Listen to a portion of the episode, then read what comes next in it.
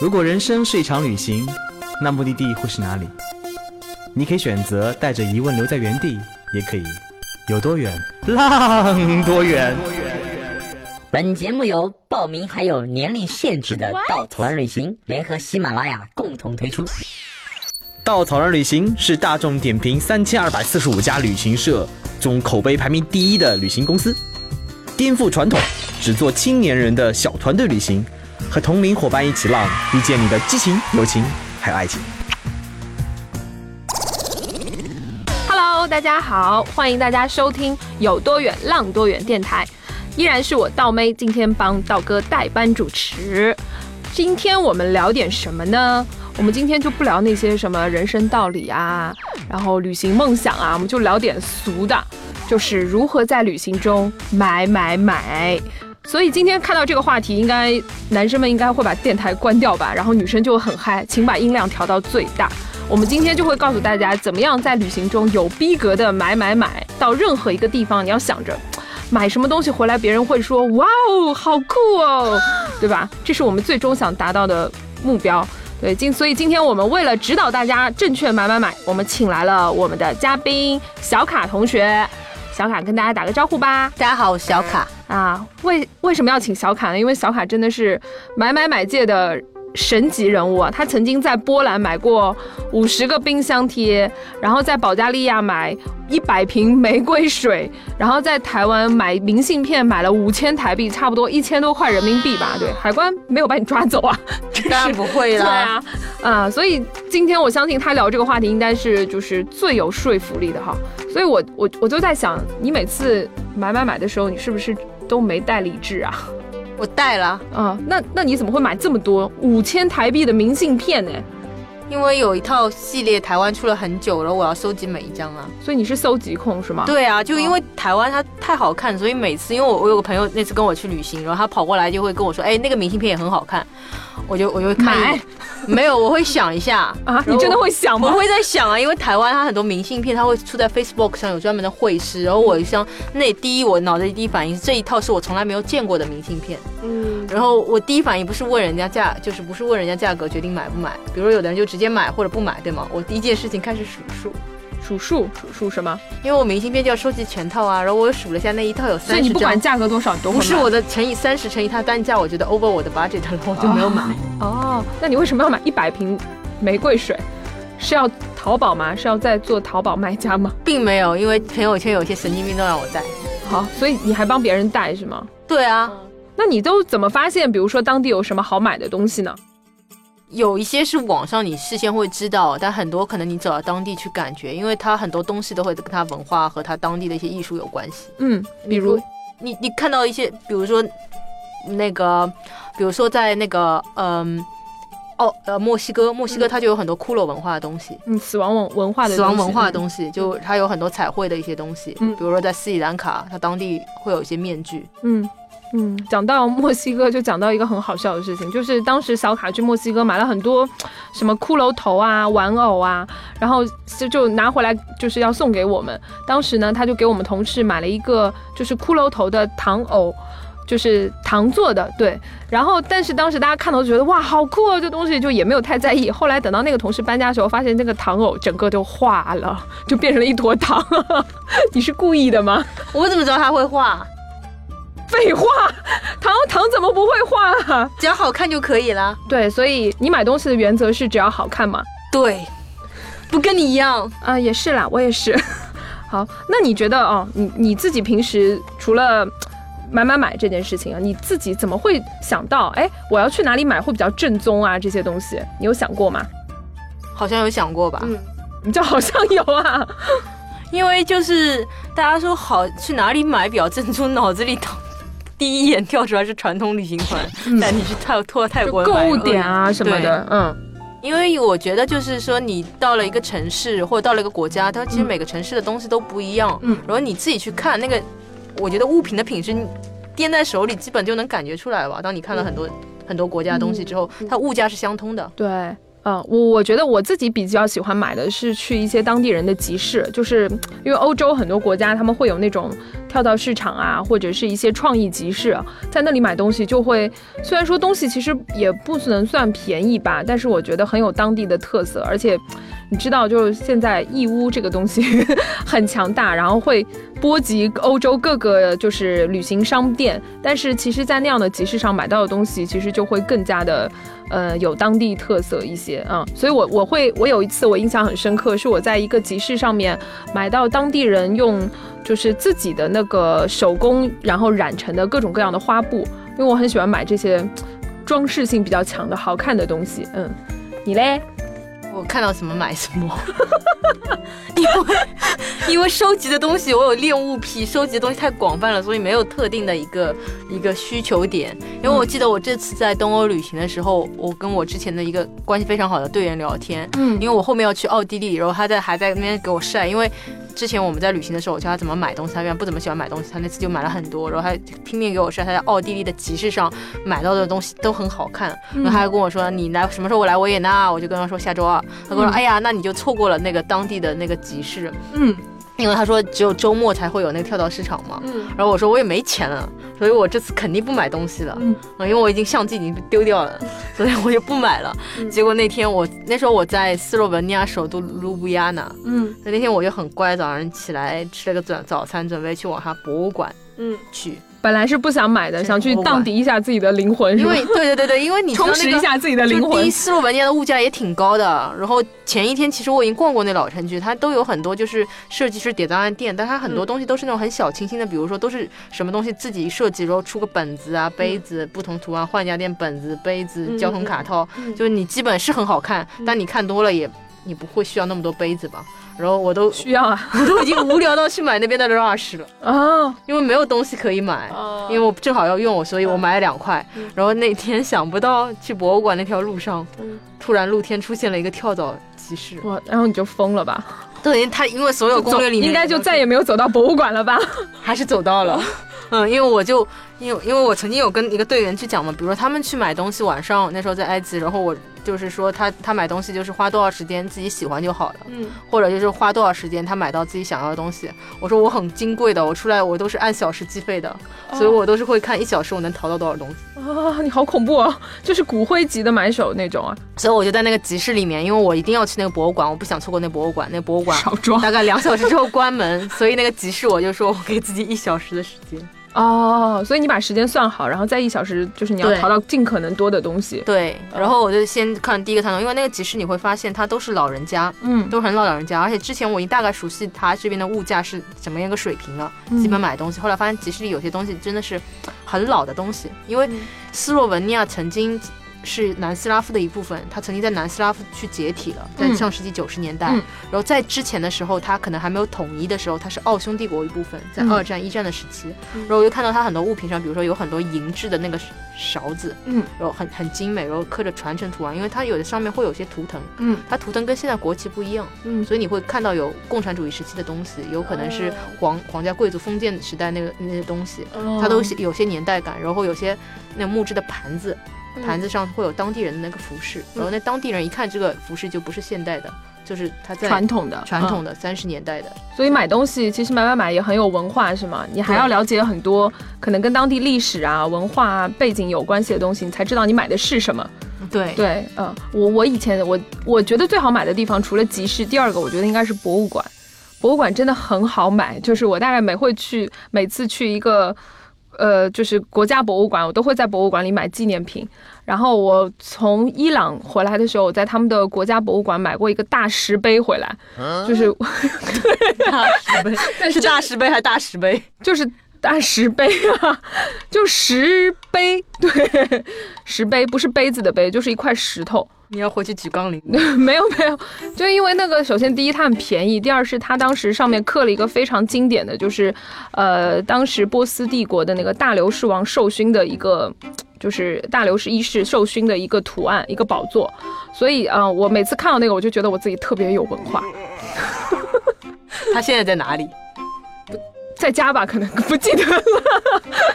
对，我就很爱在那个，哎，大家知道还有一个好买的，就是比如说你去台湾。台北的故宫博物院一定是很好买的，对吧？就是根本停不下来。然后我之前在土耳其的呃博物馆里面也买过一个，就是他们缩小版的当时的一个展品，但是是缩小版的，也很漂亮。哎，所以我当时觉得，哎呀，在当地博物馆真的是一个很好买的东西。嗯，但问题是博物馆东西它不是限量版的。所以你会买的一些限量版的东西吗？对，因为我知道很多博物馆的它东西都非常精美嘛，比如说大英博物馆的一些系列产品，包括现在故宫的，就有时候我比较偏好于去淘那些独一无二的东西，就像你可能孤品，如果你喜欢奢侈品，你肯定会买限量版是什么东西，然后我甚至还有一些它不是限量版东西。比如在墨西哥那个，我记得瓜纳华特，他去出来一个僵尸博物馆。嗯，僵尸博物馆，嗯，就是类就是类似于，它是那边的一个木乃伊文化的东西，但是跟埃及的木乃伊文化不一样。它出来有一排小店，那排小店的话，就是其实当地人很小，类似像杂货铺一样的东西，但它里面东西就独一无二。嗯，因为我们之前我们前前一些城市的集市都已经逛过，大概知道就是，然后到这边已经是第三、第四个城市了。嗯，但是你看的东西就不一样。嗯。然后当然也没有说它多么贵，因为那个价位很便宜。嗯，所以我看到一个骷髅的一个摆件的时候，嗯，然后，嗯，价格又合适，单价又合适，然后我就问那个爷爷，就就就这边这点了吗？他说就这么点，我全要了。对，全要了。有几个？就十几个摆件吗？对，摆件挂件，就是一排骷髅头。对，因为因为因为那那个骷髅头又很常见，但那个那种样子不常见嘛。因为我觉得我买走就是我的了。哦，对，我我说到这个，我想到那个我在葡萄牙的时候，我买那个瓷砖，就是在里斯本的时候，瓷砖它的葡萄牙的那种瓷砖就很有名嘛，然后我买了好多好多块。而且瓷砖做的各种东西，什么冰箱贴呀，这些都很普通啦。还有就是瓷砖，就是可以挂在墙上的瓷砖，还有瓷砖花样的红酒瓶塞，就任何我觉得生活中可以用到的，我就带了一堆。而且你知道瓷砖很重又很易碎，我背回来的时候就很痛苦，你知道吗？后来你用了吗？没有。那东西怎么用啊？应该珍藏起来好不好？嗯，听说你带队员去购物也很疯狂。你还带队员去购物？啊，嗯，道道从来不允许。对啊，因为我们没有购物点，但队员的确有购物需求啊。特别他们去了国际路线之后，嗯，因为我不怎么说呢，因为我本身自己很喜欢买东西，我比较享受购物，特别淘东西的一个乐趣。嗯，然后呢，就是我又比较。讨厌那种传统旅行团，因为我以前参加过，嗯，他会把你一定要放到那个点，然后把你关起来，对，买了又是千千千篇一律东西，所以就是我们路线，比如说你晚上会有些自由活动的时间到大城市，然后我我记得那时候我去的斯里兰卡的时候，我都会第一天，因为我们提前一天到嘛。然后我以前去过，但是物价会忘记，所以我第一天就会去那些精品店、那个小店看一下，嗯，大致记一下，因为呃，第一个城市是一个很小的城市，嗯，然后它的物价会比较偏低，嗯，我会大概记下每样物品的它的那个底价是多少，然后我去我去试要脑子好才因为那地方有砍价，对我会记住嘛，比如说它会有砍价的文化，所以我试着会砍一下，嗯，比如冰箱贴大概是什么底价，然后那个哪些东西大概是什么一个价位，因为无非就那几大类就那几样，然后我会参考，然后记下来，然后告诉他们，以防他们出去，他可能会。被坑嘛？哦，所以你还是那种虽然队员会愿意跟着你买买买，但是你会帮队员，我都大会告诉他们，但是让他们去自由选择。然后买完之后，有时候大家也会分享啊，就是你知道。这这年轻人这件事情，就是你买东西很容易被很容易有共鸣哎，大家一起买买买的时候才最有共鸣。对啊，然后虽然就是女生很喜欢买，但你知道有些男生买买起来比女生还恐怖啊！我我我想到一个，我那时候我去新西兰带了一个男生，然后新西兰那个我们当时在北岛，然后有一个很著名的点就是就是要泡那个火山泥呀，就是那种呃温泉，然后旁边就会有那种产品，就是面膜嘛，就是那种黑色的面膜。当时我就看到一个男生买了一大罐黑色。面膜，然后我们都在想说，难道他自己也用面膜吗？然后这是他第一次买，第二次我们又到了一个点，然后还是有卖这种面膜的地方，我就看到他又买了一罐，然后我在想你用得掉吗？他说。哦，我觉得这里的比较便宜，买两罐可以拉差价。然后我们瞬间所有女生都石化了，你知道吗？然后，然后我还觉得一件事情就是，男生嘛，就有时候不管男生女生啊，就你买不到东西，你越会记挂挂念着它。就是你买了很多东西，比如说那时候你取舍 A B A C D，有的人就全买回去，有的人会有留了几箱被筛选下来没买的。但他买回去那些精品，他永远不会记得，他永远心里挂念就是那个永远没有买到的东西。啊，那我那我觉得就是，既然你这么会买，然后又会记价格，又会砍价，对吧？啊，你有你觉得就是，呃，你一般就是会出行，比如说你去一个地方，你一定要买的东西是什么？我就是冰箱贴，我一定要买。没有一定要买的东西，所以什么都可能会买。就只要是手工艺品，就可能独一无二的，看到呃当地手工做的东西呢，我可能都会呃比较买回去。哦我记得你上次去埃及买了很多很多纸莎草，是不是？嗯，对。嗯，然后其实一开始嗯最早看埃及，就每次看看到人家去埃及都买那纸莎草，我还挺嫌弃的。对，就想说草纸，对，草纸，然后那个东西又我觉得又纸黄黄的，又不是很美观，而且我觉得也没有什么逼格，因为谁都买，是个人就买。嗯嗯，但是后来因为了解了埃及的文化，知道知道就是它上下埃及嘛，它是下埃及那个河流，上下埃及就是埃及北部那一块，它是下埃及那种皇权的象征。然后它那个纸的话，就是水一种水生的植物，在中国的造纸术出现之前，它就当地不断的王朝可能用来记录，呃，希腊人啊、罗马人啊都是用这个纸莎草。嗯，它英文又很像，一个第一眼就是 papara，然后我一开始以为是木瓜，木瓜，就是很像帕帕亚，所以我第一次听到向导在讲的时候，我说什么整天木瓜，后来他反应那是纸莎草。哦我后来知道，因为埃及这个就算是造纸术吧，就是它真的是影响很大。因为我那时候去土耳其，我们去那个 e f e s o 的时候，里面不是有一个图书馆嘛？我们那个向导当时也在跟队员说，以前这个图书馆里的纸就是用这种纸莎草，那个时候是罗马帝国，呃，它就是沿沿用了这个古埃及的这种造纸文明，然后他做的很多书籍的这个承载物就是用这种纸莎草。然后当时他没有说 papaya，他就一直说 paper paper。然后我想说 paper 有什么好稀奇的？我们中国也有啊。后来我才知道，哦，原来他说的是古埃及的那种制法叫纸莎草。但是我后来看你买的那些纸莎草其实是很漂亮的，嗯，对，因为就你你看了，就是一开始我也没有买嘛，因为我队员可能过去买，就是一开始就是带他们去讲各种壁画，讲，因为把所有的神庙逛完之后，然后逛完之后的话，你就对于一个一开始书本上知识和你什么上看的那些图图形就。全部走完之后，你有一个印象，所以当我在最后回到开罗那天的时候，我就去了一家精品店里面，因为你也都摸过很多逛精品店的啊，对，我因为其实他那边精品店就是东西好一点，独一无二一点。因为你逛完市场，那我可能我逛完开罗的市场、阿斯旺的市场、卢克索的市场那三个市场全部逛完之后，然后我就因为那边有很多店，然后进我那家店的时候，我就看到它里面东西跟那三三个市场里面所有晚上看的东西都不一样，所以我就肯定它是精品，它质量又会比较好。它楼上二层的话，那个老板就好清晰的逻辑啊。去买纸莎草。嗯，他一定要游说我买纸莎草，我只想买摆件。他跟我说纸莎草好，然后然后结果他拿出来几幅，就是那种立体的古老的纸，然后然后我就看到那个纸，比如说纸印，然后旁边的是残缺的一些边，就是古老纸法，然后还有绘师签名，特别他拿出一幅万圣鸟的时候，那个他一定要把灯关得很暗，然后那颜料就黄色的就很光亮，嗯，然后我就我就开始坐下来，然后我就听他讲，然后他会讲那个哪些东西，然后他下来他会拿一些便宜的给我看，嗯。嗯，所以我朋友他拿便宜的给你看，是在侮辱你吧？所以他说便宜那些就怎么样，他便宜的那些也会比外面那些质量好很多。然后我就仔细去看，因为他跟我讲他很热心的时候，我就看那些壁画，那可能看到这是卡迭石战役的，那这是就是说那个心脏的审判，这是那个古希腊的十二星座图，然后那个可能是他的一个哈哈索尔女神和伊西斯女神，有些比如说是图腾是图坦卡门跟拉美西斯二世他们皇位登基的，所以他每个故事都不一样。嗯，所以后来我就挑。就是你，你又有点取舍嘛，你回来也可以要跟人家分享嘛，所以我对，就可以装逼说，哎，你知道这个画上面讲的是什么？我讲给你听。对，因为一一开始然后你从来没有见过那么精美的东西的时候，我就想，既然你没有办法觉得，然后那你买的多的话，你又更能可以跟他 argue 这个价格嘛，嗯，就可以拿到一个比较好的价格的时候，说不定你把那些有意义的全买回去，全买回去，你回去隔了几天。全买回去的时候，感觉好土豪。全买买回去，然后买回去隔了几天，你冷静的时候，你再回去看，你又知道你最喜欢哪一个了。剩下那剩下怎么办？分享给别人啊。卖给别人吗？对啊，好不要脸啊！但没事啊，我要每个人过来，我你把精品都挑走，然后剩下你不喜欢的卖给别人。他们不知道啊，他们都觉得那已经是精品。会有人在听这个节目，所以买过小卡的东西大家请注意，那都是嗯对，嗯。那呃，我知道，就是因为后来你的工作关系的时候，你也会就是因为你买买买特别特别有经验，所以你对物品这个东西特别有感觉，是吧？对，主要其实还是带队训练出来的。你要知道，要跟一群女人出去带队，你如果眼睛快了，手就眼睛慢了，手慢了，你就拿不到东西。嗯所以一般我我，因为我有时候喜欢带队带队员去一些集市嘛，因为一开始他可能去一些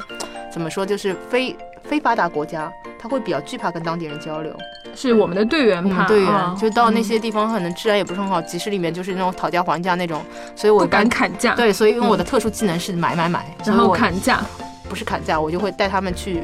去当地，嗯去当地集市，比如说一开始可能带他们吃些食物，然后试吃，觉得当地人也很热情，接下来去一些店里，然后跟他讲这个物件它是什么一个文化，那个是什么一个东西，然后给他们挑几样，然后不会砍价的话示范一下砍价，然后慢慢让他们陷入买买买的海对，然后洋，看到那东西，然后海。看到一家大的店里面，我进去一般就是我队员比较慢嘛，然后。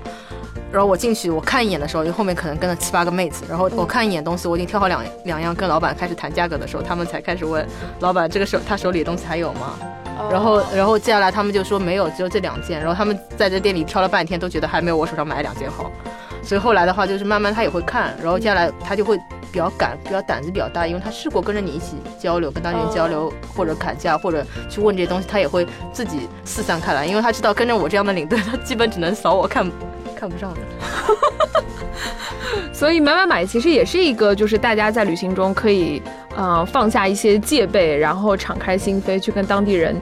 呃，交流的一个过程。因为当地人可能他为了让你买这个东西，他会介绍很多很多这些东西的历史文化啊。，对，也有很多地方，比如说我那时候我去看乐器，明显我们是不可能。嗯，去买那些乐器的嘛，但是比如说他看到我们去，就是他会弹给我们听，甚至那些就买买来过来买东西的人，那爸爸带儿子，他买好东西，然后陪下我们一起聊，让我们去试玩那些乐器。哦。那你现在，因为你现在也在开始做产品设计嘛，嗯，然后你自己在这个路线当中会设计一些跟物品有关系的东西吗？对，我会因为去了很多国外的地方，看到当当地很多手工艺，特别是很多我会知道很多国家其实手工艺做那些手工艺的人都是他过着比较低等的生活。低等的生活，对对对，比如说墨西哥，它有三就生活没有那么好，就最低等的。的那群人，就是土著的民族，他是在传承这些手工艺的。然后就他虽然很穷，但他还是在传承他的手艺，这种东西才会被保留下来。嗯那那时候我就会听，就回想我自己的国家，我就会觉得挺可悲的，因为我觉得我的我的国家有那么多年的历史，那么几千年的历史，但是我可能到丽江啊，或者到到就是说张家界那些地方旅行的时候，那些古镇里，你知道就都没有，嗯，没有传统的东西，都没有手工做的，都是那种义乌的商品。所以对对对，这个我也觉得有感觉，就是你每到一个地方，你发现，就最最主要第一个就是会很同质化，东西都差不多；嗯第二是丑，就是东西也设计，它可能没有像不一定要非得要设计师去设计嘛，但是传统的东西它有它的美感，它有它的审美在，没有生命力。对，然后但是是嗯，因为工业化的生产之后，它所有的东西就会都差不多，然后很粗糙，对吧？然后你就会不想买这些东西，嗯。但是还是会有一些人在做，呃，一些手工艺的保护啊，一些维护的。其实他们的生活，呃，因为我也接触到一些嘛，然后我觉得他们的生活也没有大家想象中那么好，只是他们缺少有人去帮他们做这样物品的推广，嗯。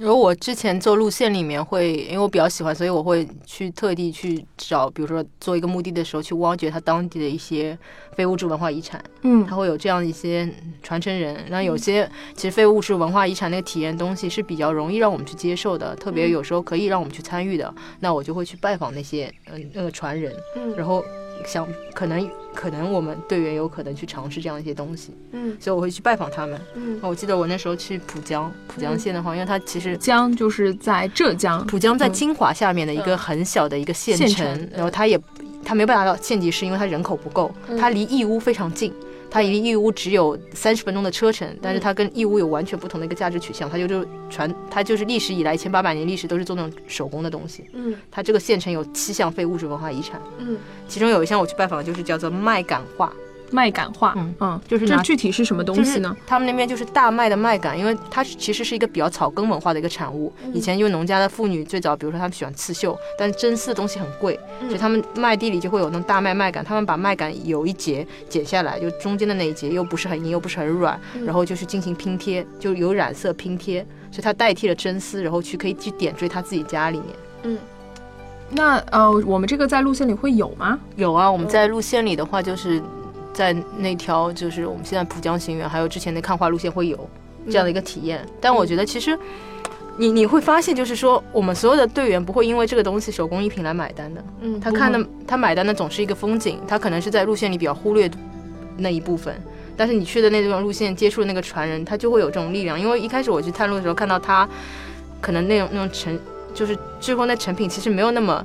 打动人。因为比起你你看过世界各地那么多很精彩的东西，就那个东西它虽然很手工，但是有一点乡里乡气的有些土气，嗯。所以我就觉得就是一般吧。嗯。但是你跟那个老师聊天，就是那个老师是那个蒋老师，他七十多岁了，他四十多年都和这个麦秆为伴，嗯。就每天就做这个麦秆，然后他的厂就他家就在厂后面，嗯。然后不断的亏损，他还想办法就是去把这东西传传承下去。嗯，因为这个这个蒋老师我也去拜访过，我也带着队员一起去看过他的那个博物馆，很小很小的一个博物馆哈。然后我们当时也有亲自就动手去做这个麦秆画，呃，其实队员做完以后触动还是挺大的啊、因为我觉得他们呃他们也买了很多，其实那些东西都很便宜，大家知道麦秆值值多少钱？没多少钱。呃，但是大家觉得还有人在，我觉得我们很多队员还是非常非常有心的，就是他们觉得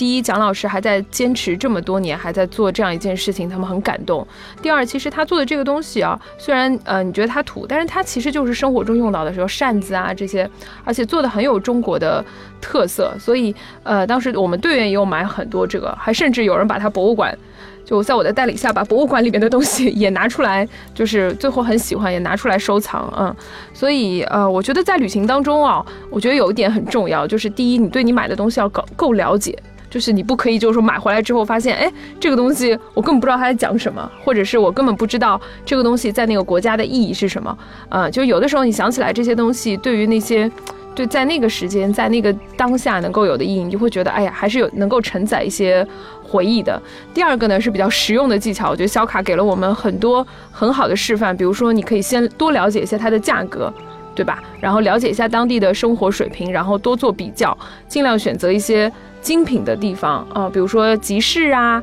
呃精品店啊，就是刚刚我们也提到了，像博物馆啊这些商店啊，就是相对来说质量跟东西能够保证的啊、然后多砍价，其实可以尝试去和他们砍砍价嘛，啊、也是一种，也不要太太过分，我觉得大家都是可以接受的啊、所以我觉得买买买不一定嘛，就是那么无聊，那么。对吧？俗的东西，我们可以把它买的很高大上，对不对？我们可以把它，呃，买的就是很有回忆啊、呃所以在这期最后呢，呃，我们也想告诉大家，就是买买买有个很重要的前提，就是你先得走出去。只有走出去之后，你看到了一些各个国家更多的东西，然后更多的手工艺人在做一件什么样的事情啊，你才能够买嘛，对不对？所以，呃，所以最后呢，我们也谢谢小卡这一期跟我们分享了关于他很多在各个地方买东西的一些经验啊。然后这期我们就先到这里啦，拜拜拜拜。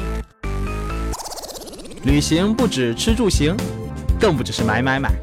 我们不说攻略，不灌鸡汤，时常走肾，偶尔走心。这里有最真实的旅行故事，最奇葩的囧途奇遇，最没有节操的激情四射。没有说走就走的勇气，没关系，带上耳朵，也可以有多远浪多远。请搜索“稻草人旅行”，和我们德艺双馨、颜值出众的领队一起出发，爱上这个世界。